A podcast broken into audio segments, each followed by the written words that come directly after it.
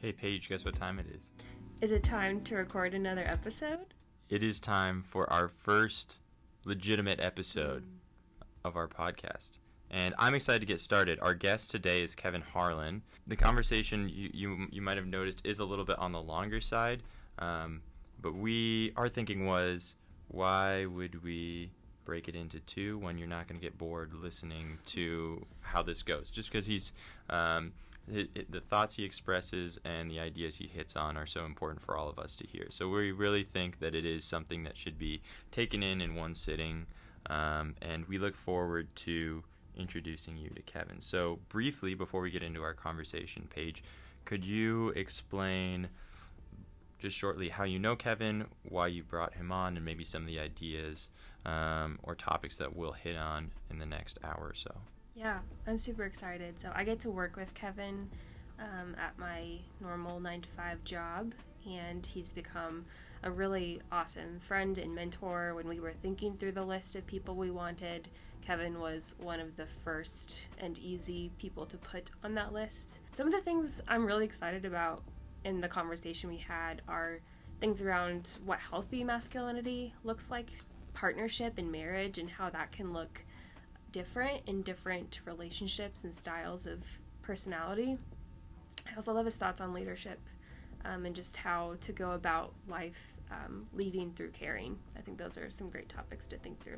Also, if you have a Kevin bingo board, uh, be sure to note how often, uh, how much he really talks about gratitude. I think the way that he speaks about the things he's thankful for is something that we can also take to heart. So I'm really excited for you guys to listen. We're very excited for you to listen. So, next, enjoy our conversation with Kevin Harlan. All right. Well, Kevin, welcome. Thanks. We're so happy that you're joining us. Good to be with you. Thank you. Okay, so well, maybe, kind of, sort of. Good to sort be of, you. Yeah. because you're not that excited. It's a little reluctant. Sure. um, we'll get to that in a second. But would you mind giving us a brief personal summary of just who you are? So, name, title, family, all that good stuff. Yeah, my name is Kevin Harlan. I'm not the broadcaster, uh, for those of you listening. Uh, I know Paige knows that, but uh, I'm often mistaken for the famous Kevin Harlan, and I'm just the other Kevin Harlan. Right. You've met him, though. I have. Great story there if we want to dive in. Not now, too soon. Uh, I'm married uh, to Sharon. We've been married. See, I have to do the math real quick. Right, sure. Uh, let's see, that's 38 years. Uh, will this year be? Yeah, this year will be 38 in Mhm. June. Uh, I have two sons, uh, two fabulous granddaughters. I guess two fabulous sons. Two, Aw. uh, two, not grand, two fabulous granddaughters. Two fabulous daughter-in-laws, Mhm. and five grandchildren. Mm. So I'm a husband, dad, grandfather. They call me pops, which is fun. So Did you get to pick that? uh, yeah, we did. Yeah, that's kind of the new thing, which is Mhm. weird. It's like you're like, what do you want your grandparent names to be? It's like, I don't know. Uh, but yeah, Sharon went with Ami because she loves. She wanted to be their friend. She's uh, speaks French or has it at a time in her life, and so that's the French Mm. for friend. And Hmm. And the and my boys had all called me pops, and so that just became the easy thing. So Mm. yeah, there's a little bit about me. I love it. And I work with you at Made to Flourish. Yeah. So, do you want to tell us a little bit about your role there? So yeah, I work in the operations side. I've had the joy of being a part of the founding of Made to Flourish as a pastor. I was birthed out of a church where I was pastoring, um, and so I was a board member to begin with, and worked in a variety of different ways, part time for Made to Flourish for a while, and and now work full time as part of the senior leadership team and lead in our operations side. So um, yeah, it's been a joy.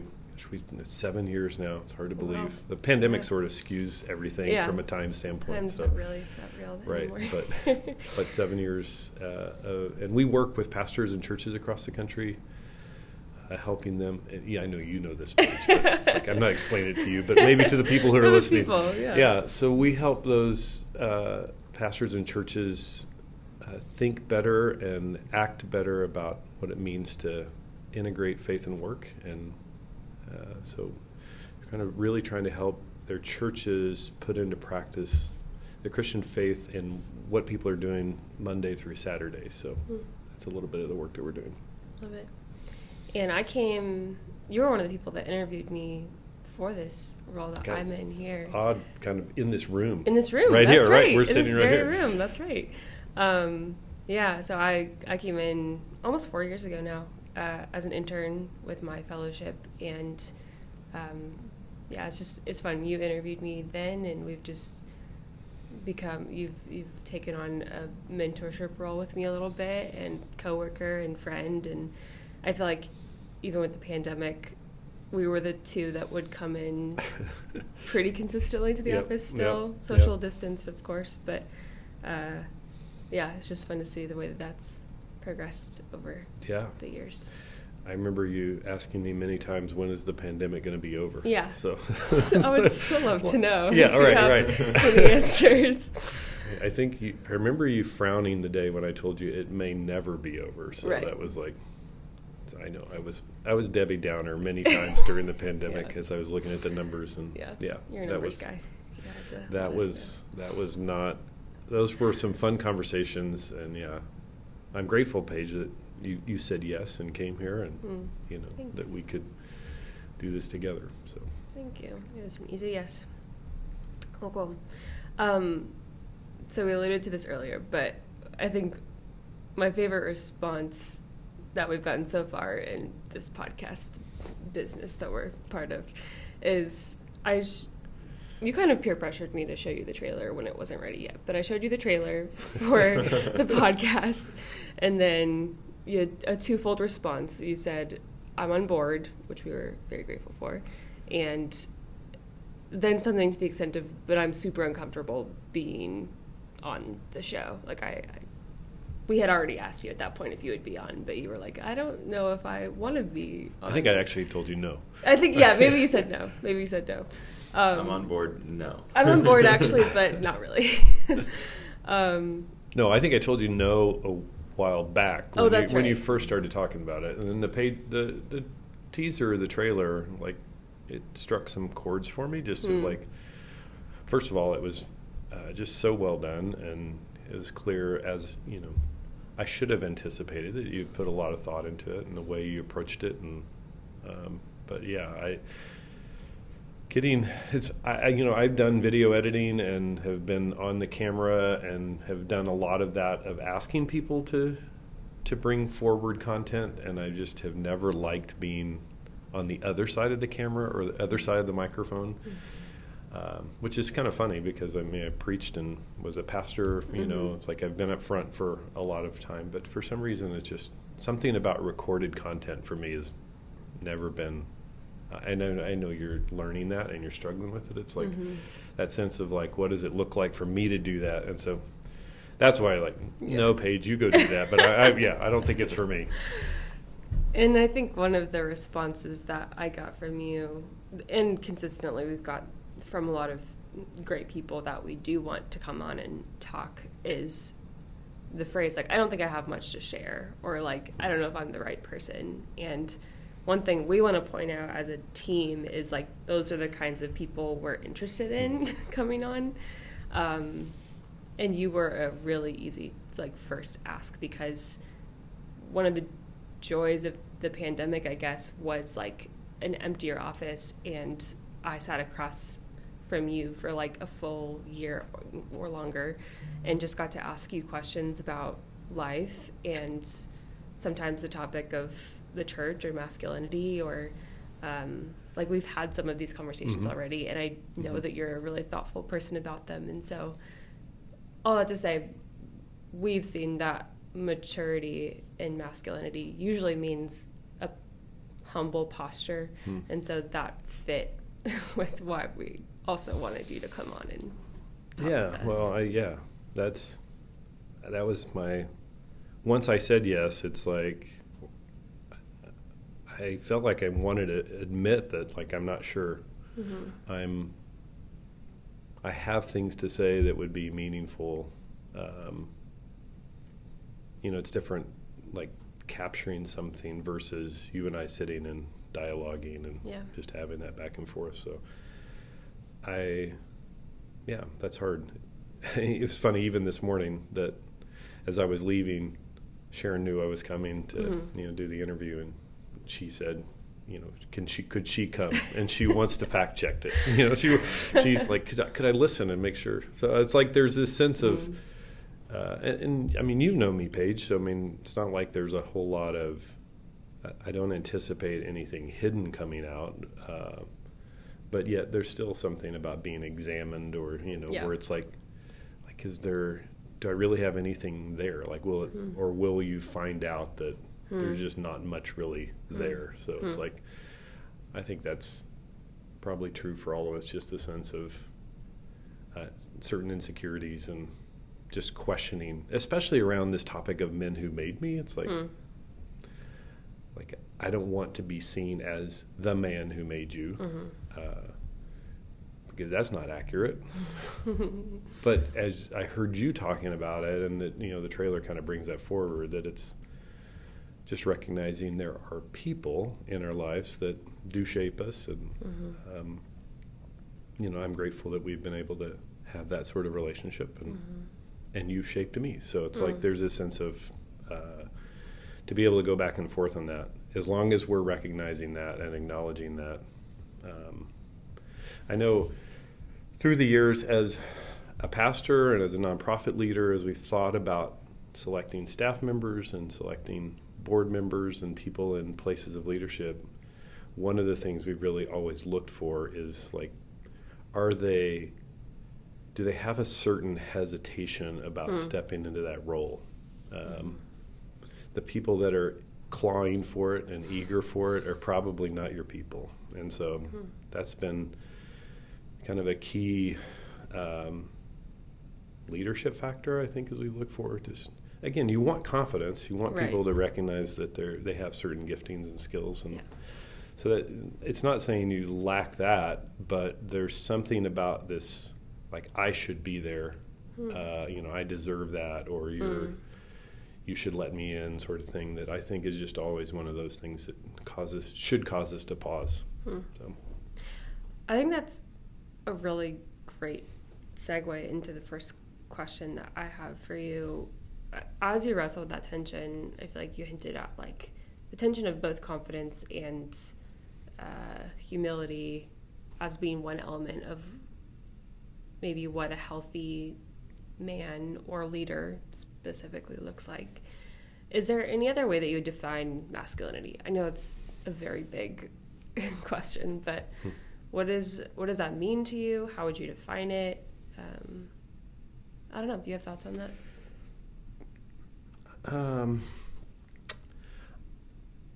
it's hard because so much of the term itself is um, socially constructed, meaning that you just it's like like what does it mean to you? Like you know, there's it's sort of this characteristics of manhood. I think that's the basic the baseline definition of masculinity. But then you bring to it your own like what's happened around you like what is it what have you been taught that it's, Mm. is to be a man and oftentimes the emphasis of masculinity is around the more uh, warrior slash um, you know tough guy. Mm-hmm. There's this you know there's more of the sense of like i'm it's funny you almost say like the more manly characteristics, which is which is funny to even like actually even say that because mm-hmm. that's I mean that's that's where your mind immediately goes. It's like well, mm. these these brutish sort of things are the things that you bring forward when you talk about masculinity.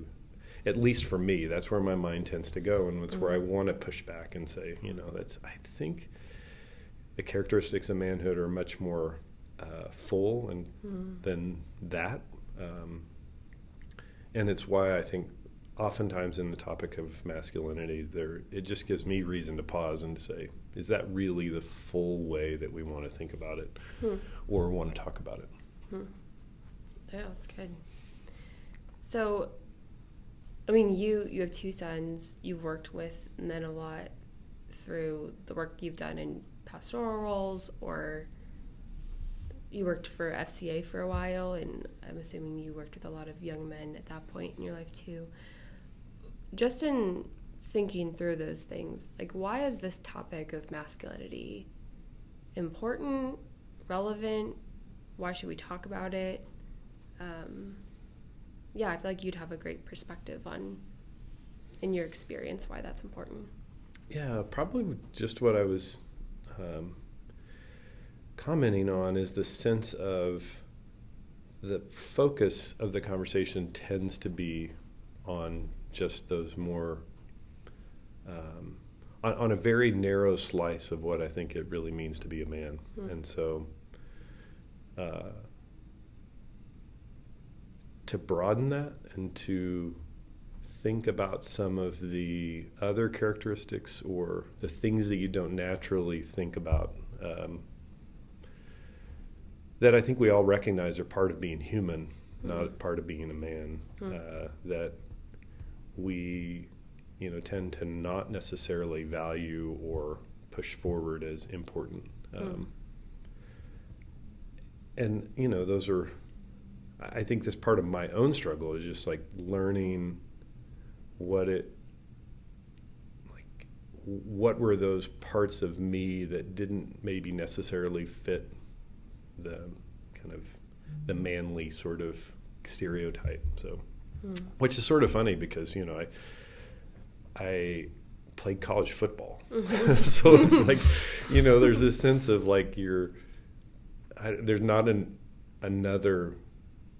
Well, maybe there are if you just go to like some real true like MMA sort of thing. But yeah. as like in the in the mainline sports, it's like the manly of the manly sort of mm-hmm. thing. And so like there's this sense of even the way I was shaped as a person definitely is related to you know that experience and mm. and and in the midst of that coming to grips with like my own ability my own sensitivities and things that were did not seem to fit like football guy. Hmm. um, and like what do i do with that? And like how do i you know process that? And what does that mean for me? And how do i like I feel like you know here's something uh, that's I think I've realized over the years just working is I, I feel like I read people and I know like things about a room and about uh, body language and and that's not I mean you're not going to read that in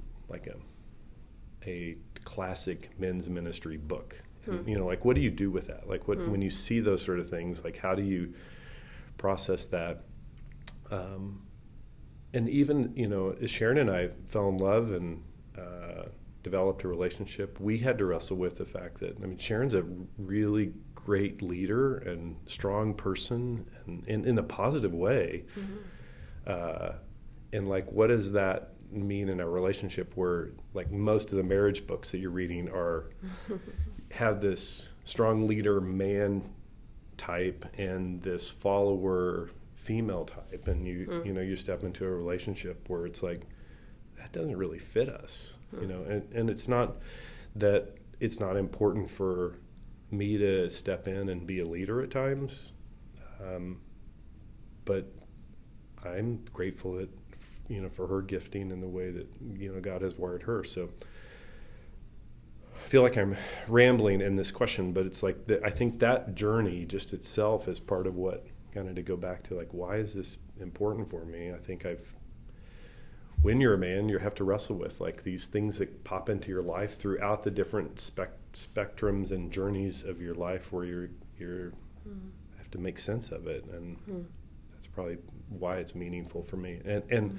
to hear it talked about today in skewed ways and you know this particularly in the toxic side where you sort of hear some of the real dangers of that it's um, yeah it sparks those moments in my journey where I've had to wrestle myself with what it means to be a man.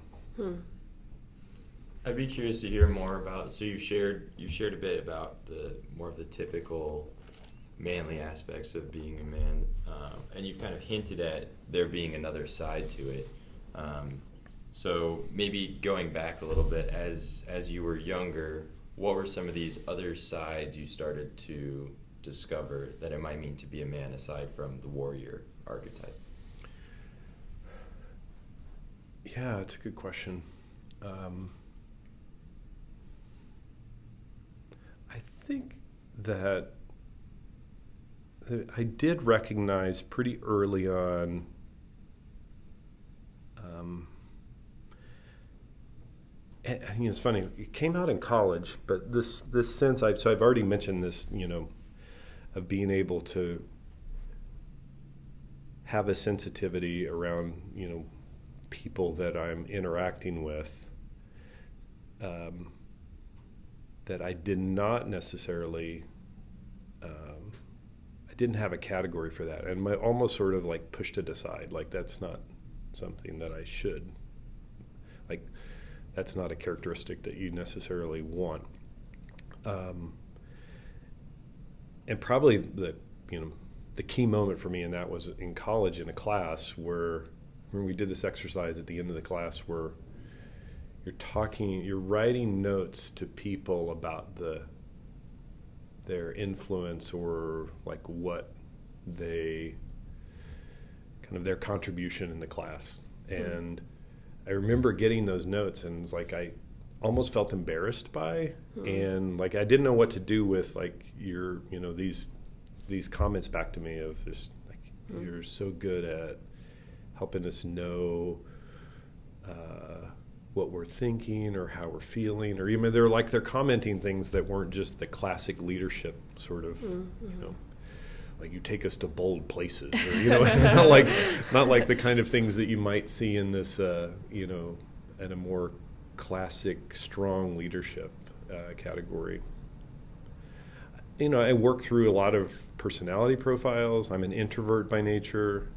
I, I've been pushed forward into leadership roles, which for which I'm grateful, and I've had a lot of great leadership experiences. But it's been from a, you know, if you if you look at the, uh, when I was just starting work, that there was this DISC profile that was really kind of the leading personality test. Uh, you might be familiar with that, and everybody would say that you know the man is the D and the dominant, and mm-hmm. you know, and I just I always wanted to score high there, and I just never did. It was just not. And I and I've you know come to realize, and there's been a lot of growth in the personality uh, archetyping, and in particular thinking just of leadership and how to bring leadership out in different areas. But that whole journey, I think, of where you just come to grips with, like, here's who I am here, but here's sort of what people say leaders should be or men should be, and I, you know, I don't know that I fit there, and like, and yet I'm leading Hmm. What do I do with that? How do I process that? So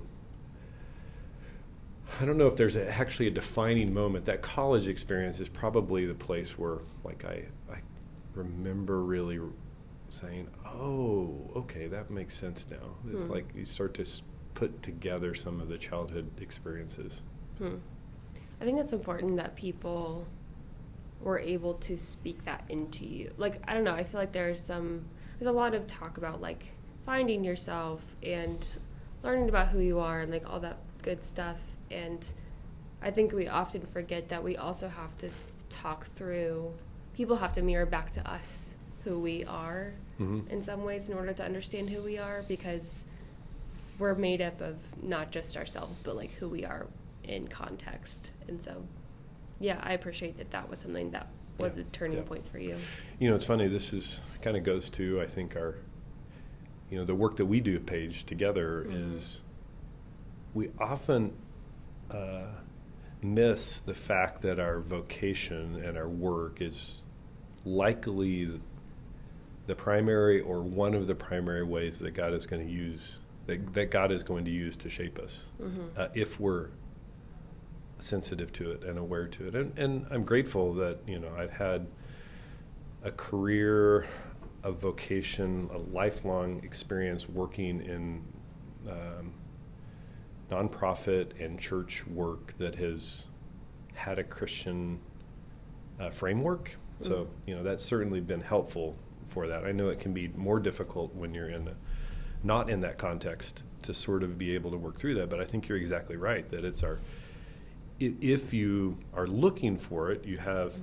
People that you're walking alongside with or sitting across the desk from, like mm-hmm. you and I have the opportunity to do, where you can enter into conversations and have that those moments of discovery where it's like, you know, tell me about this and. Mm-hmm. Um, if you see your vocation as a place where that growth can and should happen, mm-hmm. then yeah, that that your life should be filled with those opportunities to learn from your coworkers and your supervisors and your um, you know the the vendors or clients that you're working with where you can ask questions and learn and mm-hmm. like you know help have them help you discover who you are. I mean, I I can't imagine. Certainly, in my marriage is the primary place and the interaction with Sharon because she knows me fully in ways that others don't. Um, but I can't imagine taking vocation out of that hmm. as part of the formative experience. And unfortunately, in many churches or many, like even you think about Christian formation, you it's not common for people to think about their workplace as a place that God's going to use to hmm. shape that story in their life. And yet, it's where most of your conversations happen. Hmm. Hmm. That's a great point. One of the things, too, that I wanted to point out, even when you were talking about vendors and clients, I don't know, people we work with, that's one of the things that I've noticed about you is that you you take all of those relationships seriously, not just the ones that are sitting across from you that you see every day, but you you make sure you know the names of the people that are helping us at events, and you make sure that you uh, thank the people that may not be thanked, you know, hospitality wise or food service wise. Like that's just something that I've noticed about you and how you do live that out. Not when it uh, seemingly always matters, but you know, even in the small moments too. That's been a cool thing to witness. Well, hopefully, I know you're saying that not seemingly matters, but you know it does matter. Yes. So it's like that's. I think that's the thing is like you're. Mm-hmm. You have to ask the question of does their work matter? You know, is that meaningful and is that important? And and if you do, then you're, yeah, you're going to value it. You're going to, and you would want to communicate with them about it. So, mm. yeah. I, we, I mean, we have the the friend we share in James, our UPS delivery mm-hmm. guy. So, mm-hmm. yeah, so I mean, James is a great example. It's like that. That's really important work, and I'm grateful for the work that James does and mm-hmm. the way he helps us through his delivery. And yeah, it would be. It, yeah, it. If, if we're not treating James in that way, then we're tipping our hat to the fact that we don't really think that that's important or mm. meaningful work. And so mm. I think you first have to say, does that matter? I remember it's funny when I was a pastor, I, I really worked at names. And I mean, I, and I've worked at it, I think, most of my life. That's kind of one of those things that I've. Mm. I, I didn't really know why. I hadn't really had like a category for it. I knew that it was important. Um, and I remember an article, I'm sure it was a national article. Uh, and it's funny, I can remember it being in the newspaper. Uh, newspaper is a thing that used to get delivered oh, to your oh, house. Yeah. I don't know if you if you remember that. so uh, back when you were small, uh, and because I rem- actually can visually remember it, but it was I, I still have the title in my head. It's like in the name game, it's caring that counts. Hmm. Was the title of the article, and it was basically saying if you've ever said i'm not good at remembering names i'm not good at names uh, you're everybody has the capability hmm. and the question is going to be like do you care do you care about that person and it, it was just the am- ammunition I needed as a pastor to help our, my other pastors like uh, hmm. not give the cop out that it's I'm just not good at names because mm-hmm. they would often say to me, "You're so good at names." And it's like, no, actually, I think it's more that you, you know, do you care about those people? And Yeah. so, like, your UPS delivery person, like, do you care about them? Mhm. Like, and if if you care about them, getting their names is is an easy thing. And Hmm. so it's a the question is not whether you're good at names. It's like, do you actually care about the people that are around you? Yeah. I don't know if this is I don't know if this thought will be fully formed, but like that's something that I really think is maybe it's a mature man thing or just a maturity thing in general, but this idea that I hear this a lot that sometimes when it comes to more feminine things or uh, like cooking or cleaning or um, I don't know things that often maybe get put on women. The excuse I hear sometimes is like, "Well, I'm just not good at that." Like Mhm. if it's in a marriage or a partnership, it's like, "Well, I'm she's better at cleaning or she's better at cooking." And in some ways, I get that. Like Yep. We all grow up with different contexts and we learn certain skills, and maybe some people have learned them uh, more quickly than others. But it's something that I have also noticed where it's like, well, I think you have to learn. like, I think you have to care to learn Right. to do something, which sometimes I think even comes back to pride of we don't often know how to be elementary learners in something again. You know what I mean? Like it takes a certain amount of okay, I'm going to be humble enough to have to ask a lot of questions and get to know how to do this and be bad at this first, but to take it on because I do care about it or I care about this partnership or this relationship. Yeah, that's a that's a really great insight. That's it. It's interesting to think about like where's the point where you're saying I'm not good at that, Yeah. and where does that reveal like what you care about or what's meaningful to you, and Mhm. and what, what does it expose in the sense of like Mhm. your own stereotypes of. Hmm. I know I Sharon would uh, tell you that I I'm horrible at finding things in the pantry Mhm. or in the refrigerator. like that's like, and it's it's almost the joke in our you know marriage of just like I try my best. Like I, I'm, not, I'm not, not gonna ask. I, I want to find it. I, it's like, and I just and, and she just it's her ordering system, so it's her logic, Mhm. and she's so good at uh, cooking, and she loves that, and so it's like, in some ways we've we've worked through that. It's a joy for her, not you know just a task, but it's like Hmm. I do try to like understand where things are, and I'm yeah, it's funny. Even at 60 years old, I'm I'm still like sometimes when I look in the pantry, I get I'm just lost. Right. Yeah. But I try. Right. I'm, Yes. I'm not gonna Yes. just completely ignore that, and so That's yeah. good. That's good. And Sharon would tell you I don't try hard enough. Sure. We'll fact check her. Yeah. We'll, co- we'll have her come in. Um, cool.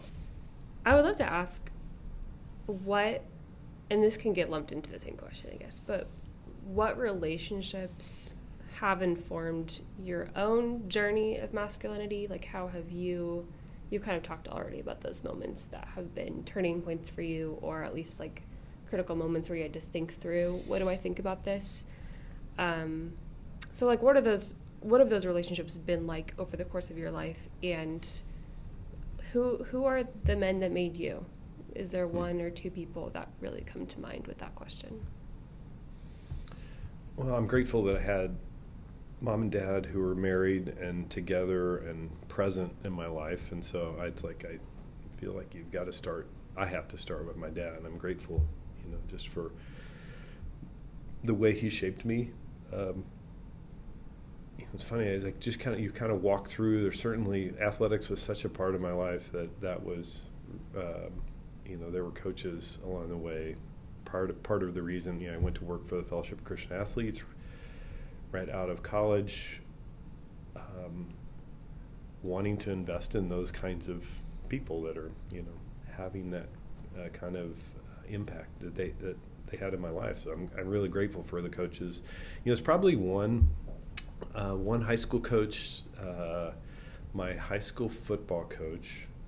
His name was uh, is Kenny Ray, and Kenny was it was really interesting, and you know, even thinking about this interview and the time that we would spend, Kenny was a person that came to mind in that. Mm. He was a head football coach, and he was the head of the English department in our high school, hmm. uh, which you know, sort of broke a stereotype. Mm-hmm. Where it was like, you know, here in in my my dad was an engineer. Uh, you know, I got my degree in engineering. It's like I'm good at those math skills, and I'm there's sort of this, yeah, that's what men do, and uh, women are good with words, and you know that's English reading. Mm-hmm. Uh, and Kenny was like, yeah, he broke some of those stereotypes for me. As like, oh, okay, it's not necessarily all easily lined up like that. So to be in the football room and to be good with words, hmm. like that seemed to some of the first dissonance that I remember feeling hmm. around um, this topic. So Kenny was certainly one of those people.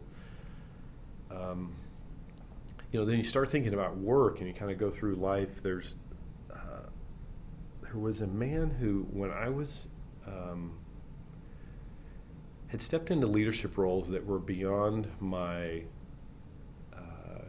capabilities or beyond my like I was too young in some of the leadership roles that I, I hmm. was in, uh, and by too young, I now see that. I'm grateful that I that I had a lot to learn still in some of the leadership roles that I stepped into, and and there was a man who, uh, a consultant who had retired as an executive. He's in Atlanta. His name is Jim Webb, and Jim was kind to. I didn't really ask for it. I wouldn't have even known that I felt like I needed a mentor, but Jim hmm. Jim just came alongside and said, um, you know, I try to take a, a, few young leaders and mentor them and spend time with them, and if you'd want to do that, and I'm really grateful. I still hear his voice in my head. Hmm. Uh, you know, it's funny at 60 like there's things that I learned in my 30s from Jim that just still, um, you know, I'm really grateful for. And then I, you know, you think through coworkers. Like, I mean, I've worked with Tom Nelson, uh, who's a friend and more of. I mean, you know, we're each year we get closer in age to one another. So he's a little older than I am, but like we're it feels like uh, we're the same age, and but I mean Tom, just walking alongside of him, both as my pastor and as a colleague and a coworker. I mean, we have worked together in one capacity or another for almost 30 years, mm. and you know, outside of Sharon, there's nobody that knows me better than Tom. So, like we've you know the amount of time that we spent together. Um, and so I'm I'm really grateful for him for the other people that he introduced me to, the other men that he introduced me to, uh, most of them on pages and in books mm. that I'm deeply grateful for. Mm. Um, you know, I, I, Dallas Willard is certainly one. I had the privilege of spending time with him, and if I could pick an ideal grandfather or ideal dad, it would be Dallas. Uh, and I still hear his voice, um, just from the times we spent together, and you know the I can get tender when I think about him because I, having spent time with him, I like he's the first person I spent time with that I'd also read, and you know now still get to read, and you you just miss, you know, um, and so I'm grateful for him. Um,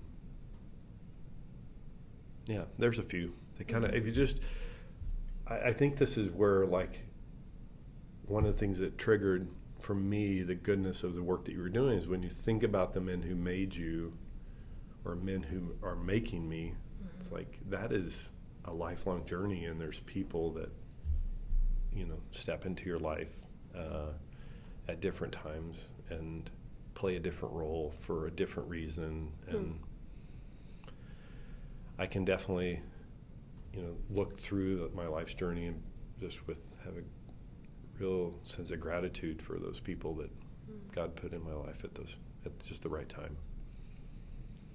Could you uh, elaborate for, and you talked about some of the early ones a bit more in this regard, but whether it was the example they set and how they lived their life as a man or whether it was something they brought out of you, what are some of the things that you learned from them or that you gained from them more specifically?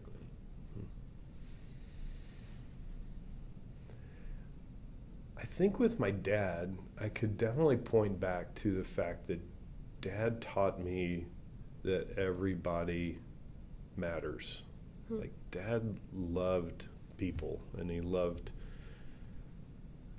It's funny, I, I could probably say that I talked to James, the UPS driver, because my dad would have. Hmm. So, like, dad was one of those people that. Uh, would have conversations with just about anyone. I, I remember growing up, like, uh, you guys won't remember this, but there was a day where the gasoline was not self-service, mm. and your the gas station, there was someone who owned the gas station. It was a small business, and our gas station in the small town that we that I grew up in uh, was owned by Malcolm, and and Malcolm was. In in some ways, I would I don't ever remember him coming over for dinner or at a party, but it was like he was a family friend. Like he was, uh,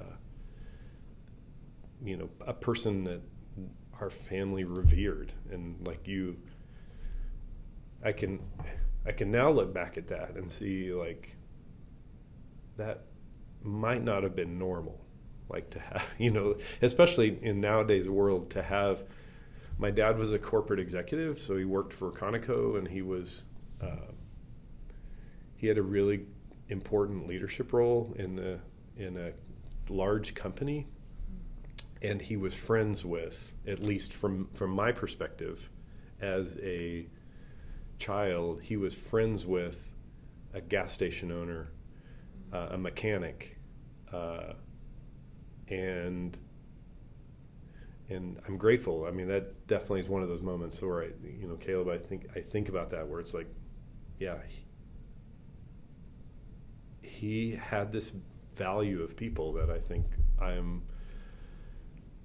that wasn't based on class uh, or based on uh, the type of job that you're doing. And if you go to Kenny Ray, then, or you know, if you, I think through coaches, like the fact that Kenny cared about books made me start to be interested in that. Like, I can definitely see that.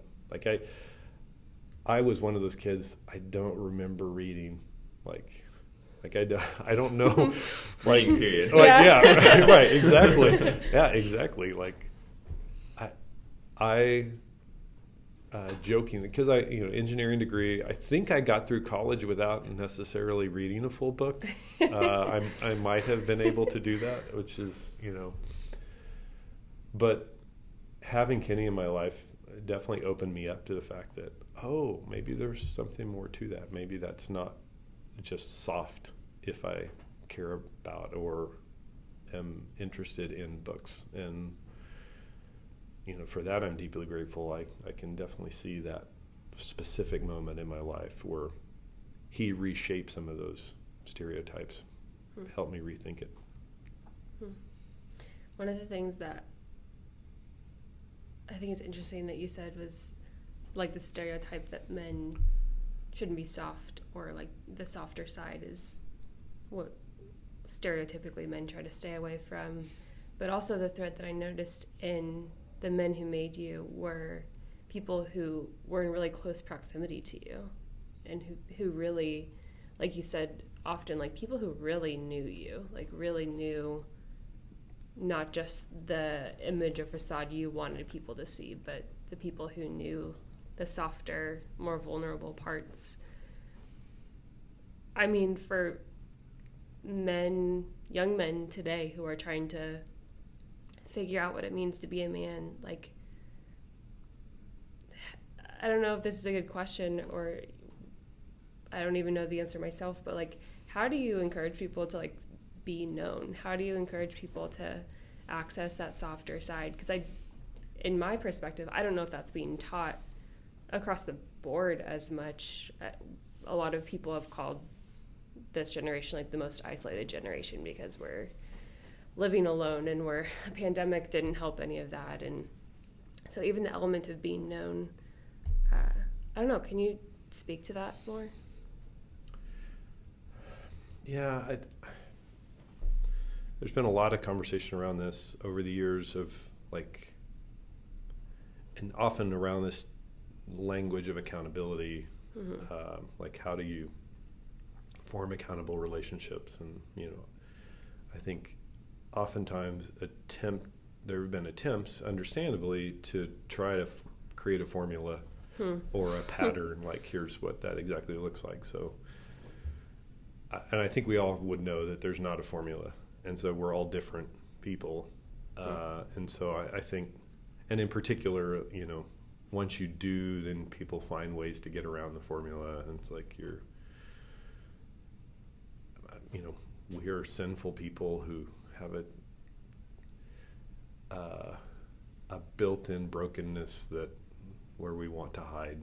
And so i think that's at at the core for me like if if the things that i i can look back and see that made a difference and are making a difference in my life is just exactly what you're saying is like um, what does it look like for me to live my life uh, visibly mm. to the people around me and to not hide. Um, and so I, I remember reading, oh, this was a big trigger moment point for me just of learning just of the our our tendency in the states and just our country and kind of this push to independence is to really value and to sort of think privacy is like our our right and we we like claw and clamor. We, we want to protect the, our privacy. Uh, and i think actually getting to places with certain people where they're you're fully seen is like vital. It's like you've got to do that. And so i mean simple things for me like Sharon knows all of my email and she has all my passwords and there's you know we share calendars. She knows where I am at any moment. Uh, there's nothing that's like I'm.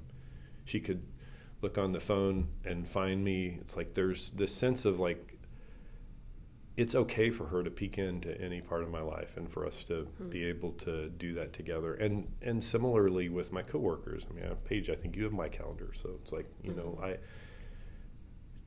to uh, and I know not everybody's comfortable fully with that. Um, and I think there's probably some good reasons for it. I just haven't found it in my own life. Mm-hmm. Like mm-hmm. I would rather have my schedule fully known mm-hmm. and for people to know kind of what I'm doing when and and uh, and for key people in my life to have access to um, you know those hidden, often hidden parts of, of my life. Hmm. I have a friend that we've shared uh, bank statements with, and uh, uh, you know have taken and looked at like our giving and our income and our savings and hmm. our purchases. I have a friend who calls me anytime he feels like he wants to purchase a car. Hmm. Uh, he knows that he loves cars, uh, and it's like, hey, I just you just need to check me on this, hmm. and um, and so yeah to have those people in your life but pri- primarily for me it's like trying to get past this sense of protecting and guarding and like thinking of privacy as a right and hmm. trying instead to open myself up more hmm. that's really good so you work with churches and pastors a lot and is there something the church needs to hear uh, or a topic that the church needs to discuss more about forming men, masculinity, male identity, like within that specific context? Yeah, I think there's certainly, I mean, this is important in Christian formation. So it's like, yes, the church needs to think about this and to have conversations. So thanks for the work that you're doing. That I think can open up that conversation and help people think about it. I think, you know, if you look at recent church history, there's there was a period of time where church attendance was skewed largely female, and there was like a um, this question of like why aren't men coming, Hmm. and and I think you know as maybe sort of a pendulum swing to the other extreme, there's like we've got to create things that are more targeted to men, Hmm. and in an attempt to try to do that, it it almost becomes cartoonish or you know this sort of caricature of Mm. what what it is that would attract men um, and you know i think you can look now on the other side and see that some of those things that were more around the archetypes or the you know the warrior brute uh, strong you know you, the, the, those elements of manhood that were an attempt to try to reach men, to like let's get men back into the church, uh, ended up, you know, be creating some unhealthy Mm. uh, things that, which we shouldn't be surprised back by. Now that you think about it, it's like, oh, oh yeah, we were really emphasizing those particular characteristics, Mm. And now those characteristics are uh, manifesting themselves, I think, in some unhealthy ways. Mm. It's like, Mm. okay, yeah, that makes sense. Um, so I, I do think it's important for you know, as you think about, or as the church thinks about what is it like to form men and shape men, it's like this a more full human experience, uh, not a particular uh, angle or slant. And there are unique things about what it means to be a man and what it means to be a woman, and so you you shouldn't feel like you have to ignore those and just everything is just human. Uh, so I mean, it's like you you know, I think it's good to address those, but being careful not to just be pushing into the Hmm. stereotype and the kind of books you're putting in front of men Mm. being just the things or curriculum being the things that are emphasizing a type or Mm. yeah and in particular I, and I, you know i want to i don't want to be disparaging to uh, ri- writers who wrote really good things and i think meant good things but you know if you look at like uh, John Eldredge and some of his work around um, manhood there was this sense of like uh, a, a real heavy emphasis on warrior leader Hmm. you know uh, conqueror Hmm. um, Like the domineering kind Yeah. of. Yeah. and again not that there's I, i'm sure that there were things in there if i went back and reread them it's like oh yeah it was there too you know the, uh, some of the softer or other things were there Mhm. but it seems as if what ended up getting emphasized and pulled out were these things that were you know very much of like protector uh, you, you need to conquer and yeah i just think that can take us to places that are and has taken us to places in the church that are unhealthy Hmm. Mhm. I'd be curious to hear. Um, do you th- what or do you think there are things that the the church has addressed in terms to in terms of masculinity that could be really beneficial for the non-church world to learn from or um, experience? And do you think there's anything that the world, like outside of the church, I guess more specifically in where we live in the United States, could teach the church about being a good man? Yeah, that's a good question. I think the, you know, I would hope, and I think you're,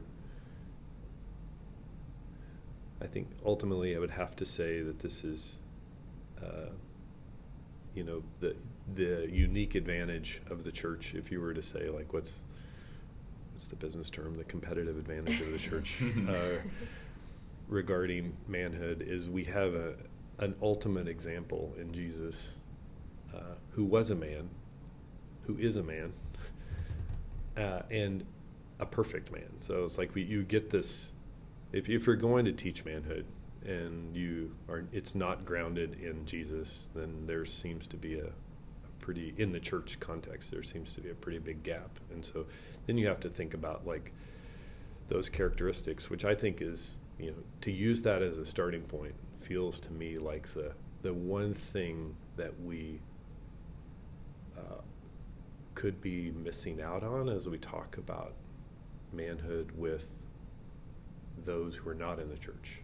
Like, and again, yes, he turned over tables, and there were moments of anger, and there were these incredibly tender, sensitive moments that I think we can all look at and see that might not fit our stereotype or the archetype that we would put forward today.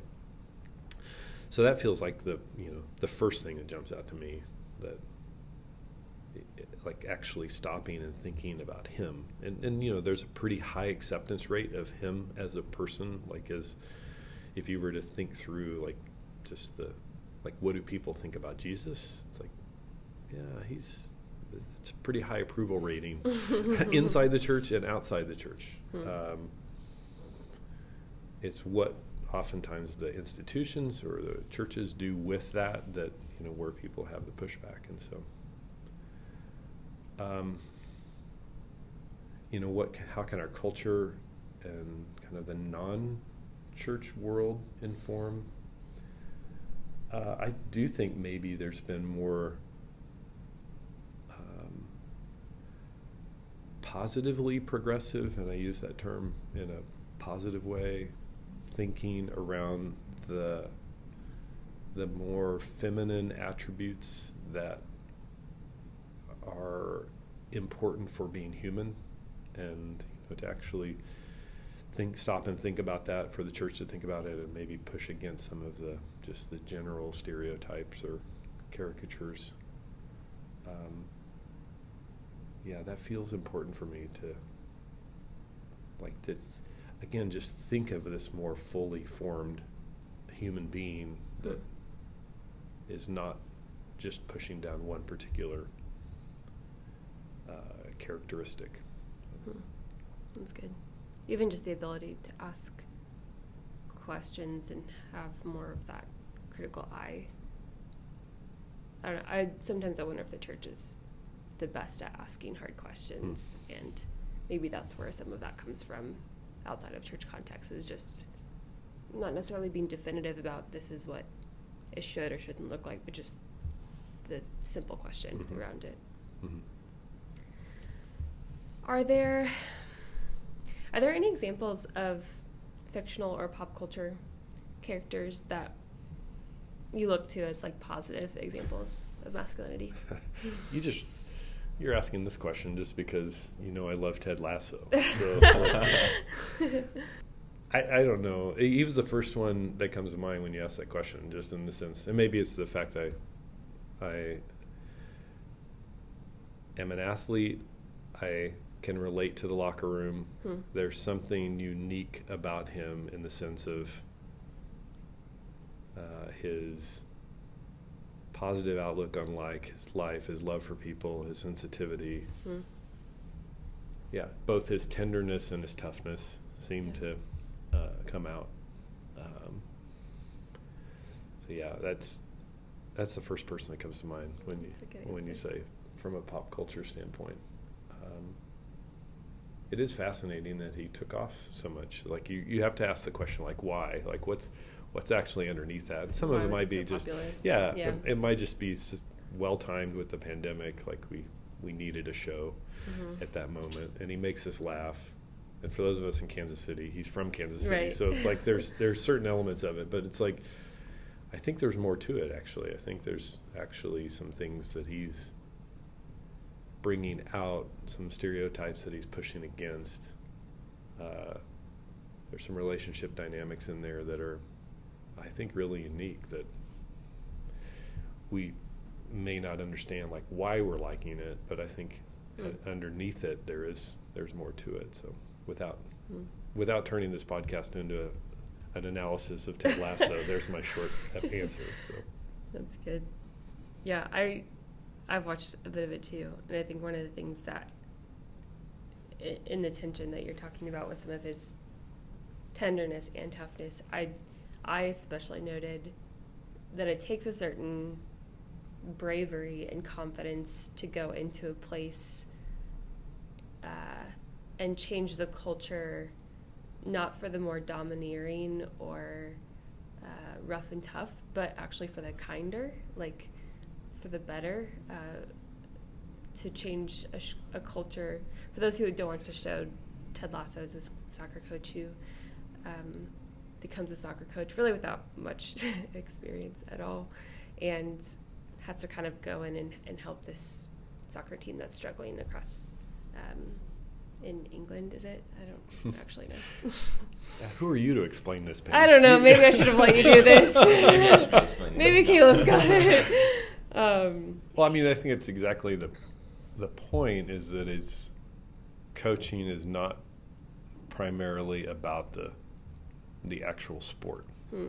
and so I mean, this is Mm. where I think he's digging into the at the essence, coaching is about the team and and it's about something more than the technicality because he knows nothing about the sport or little about the sport and so it, but it's he knows about humans and he knows about people. Mm. and in some ways you could you could you can transfer those to leadership. You can transfer those to you know so many other categories. It's like you don't necessarily have to know the actual skill in this.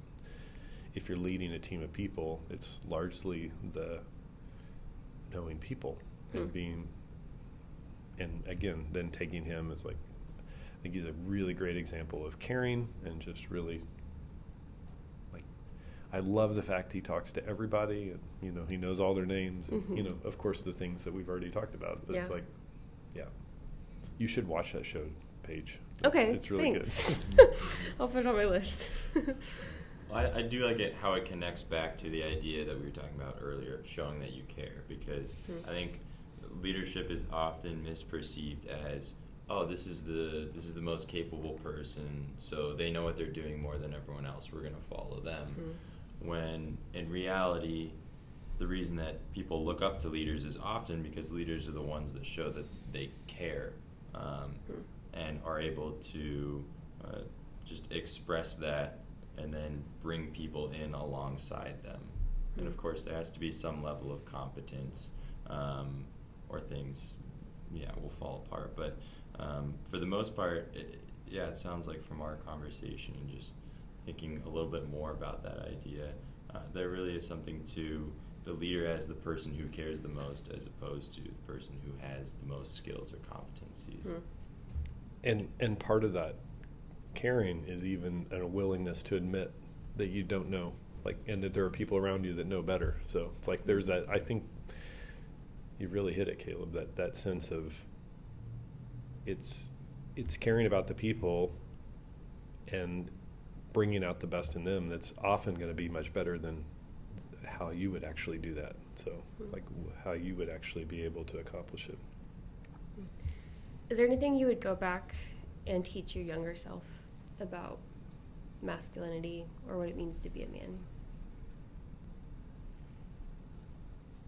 This is a hard question. I think you're, you know, we all have regrets and we all have things that we wish we could do over, and then it's like ultimately you can't, and so it's like you're, you're, uh, and you go forward, and and even when you look forward or you look back, the things that you.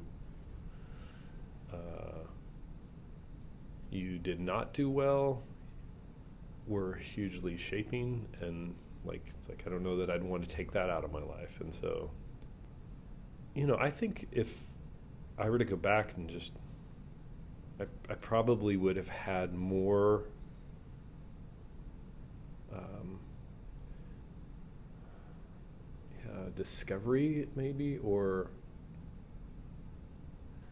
might have done some of that sooner and like actually trying to understand more of who I am. Hmm. Um, but then when I go back and look, it's like some of that started to creep out in high school, college. I don't know that you can do it much sooner than that. So it's like, Mm-hmm. um, I'm really grateful for the people that shaped me and the way God unfolded that in my life. And so I, yeah, nothing's immediately popping out like, oh, I'd really love to replay that. I think that's quite profound. Like, none of us who are going to be listening to this can go back and actually tell our younger self something, but we can take our experience and the wisdom from other people and do our best to go forward with that. Yeah, I think that sensitivity, and you've really already brought that up, Paige, just the willingness to ask good questions of yourself and whether they're being verbalized or not, you know, they're internally, you're, you're processing through that. I know you do that a lot. Um, I can see those questions swirling around in your head when you're sitting across from me. and uh, to be able to ask those questions to make sense of your journey and your what you're doing and like the, that's really essential and i think the temptation is to just uh, move through life in a more mechanical way mm. and this is where it's like even vocation I'm, I'm grateful for your generation that are all you you will you won't live with a disconnect from meaning in your vocation in the mm. way that my generation would. Mm. So there was much more a willingness with my peers to go to work, to make money, to not have a meaningful connection to like mm. why does that matter mm-hmm. so that I can get on to the real things in life that matter. And I think, you know, for your generation there's not that you're not as willing to do that. Uh, and I think that puts you in a place of um, being capable of asking these deeper questions of meaning in the midst of your vocation, in the midst of your work that make you sensitive to the people that are around you that I'm, yeah, I mm. think is a really good thing. Mm. One of the things that I just want to note as we're wrapping up is that someone once said like if you trust the people you trust with your questions uh, are the people that you know hold your respect the people that you trust the most and i just want to say probably to make you uncomfortable but i just want to say like thank you for being one of those people that holds my questions really well and we've said this before but there's something about uh, masculinity in a healthy version that isn't necessarily the one that's like the boldest or loudest in the room, but the person who is safest in the room. And that is consistently what I attribute to you. So thank you for obviously you're not someone who has fully shaped me as a person, but you have certainly contributed to that with the way that you make people feel known, feel safe, and a safe place for those questions. So thank you. You're welcome. and yes, slightly uncomfortable. Yeah, I figured.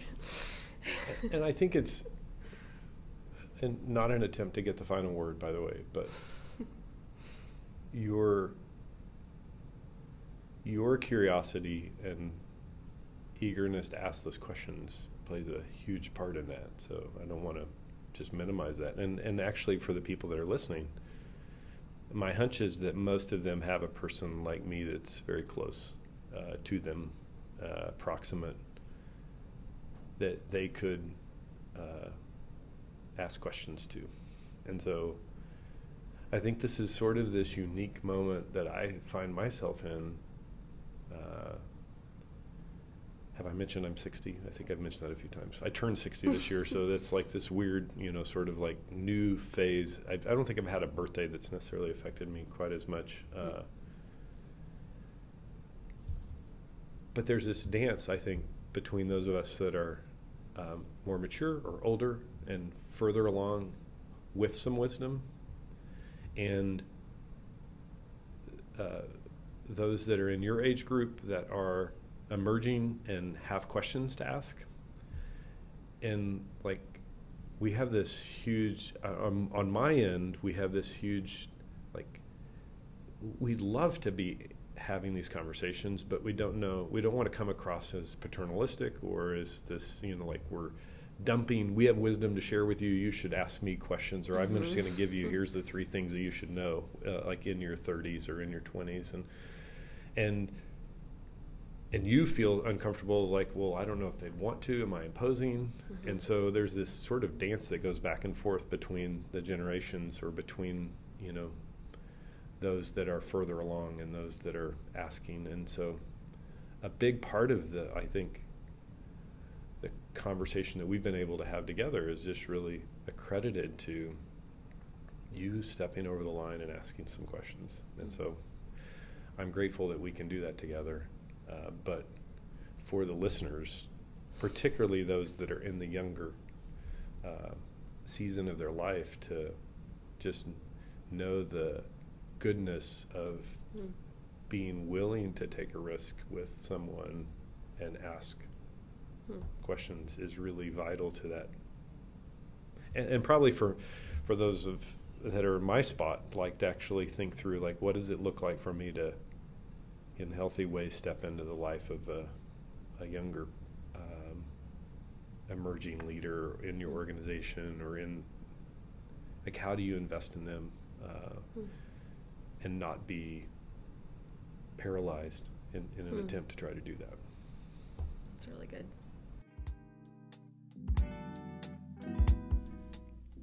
as we wrapped up that interview kevin did make sure to thank caleb and i by name for the work we were doing, just in case you were wondering. He holds true to his virtue, I can tell you that.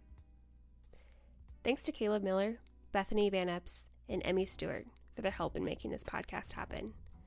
Thanks to Kevin for joining us and spending time with us very early on a Thursday morning. Thanks to Smith and Mister for the use of their music on this episode. And thanks to you, the listener. If you have questions, comments, or even topics you want covered on episodes to come, please send us an email at our very official account, menwhomademe at gmail.com. Feel free to leave us a review wherever you get your podcasts. And we're also on Instagram, if that's your thing. We hope you'll join us next time on another episode of The Men Who Made Me. Thanks for tuning in.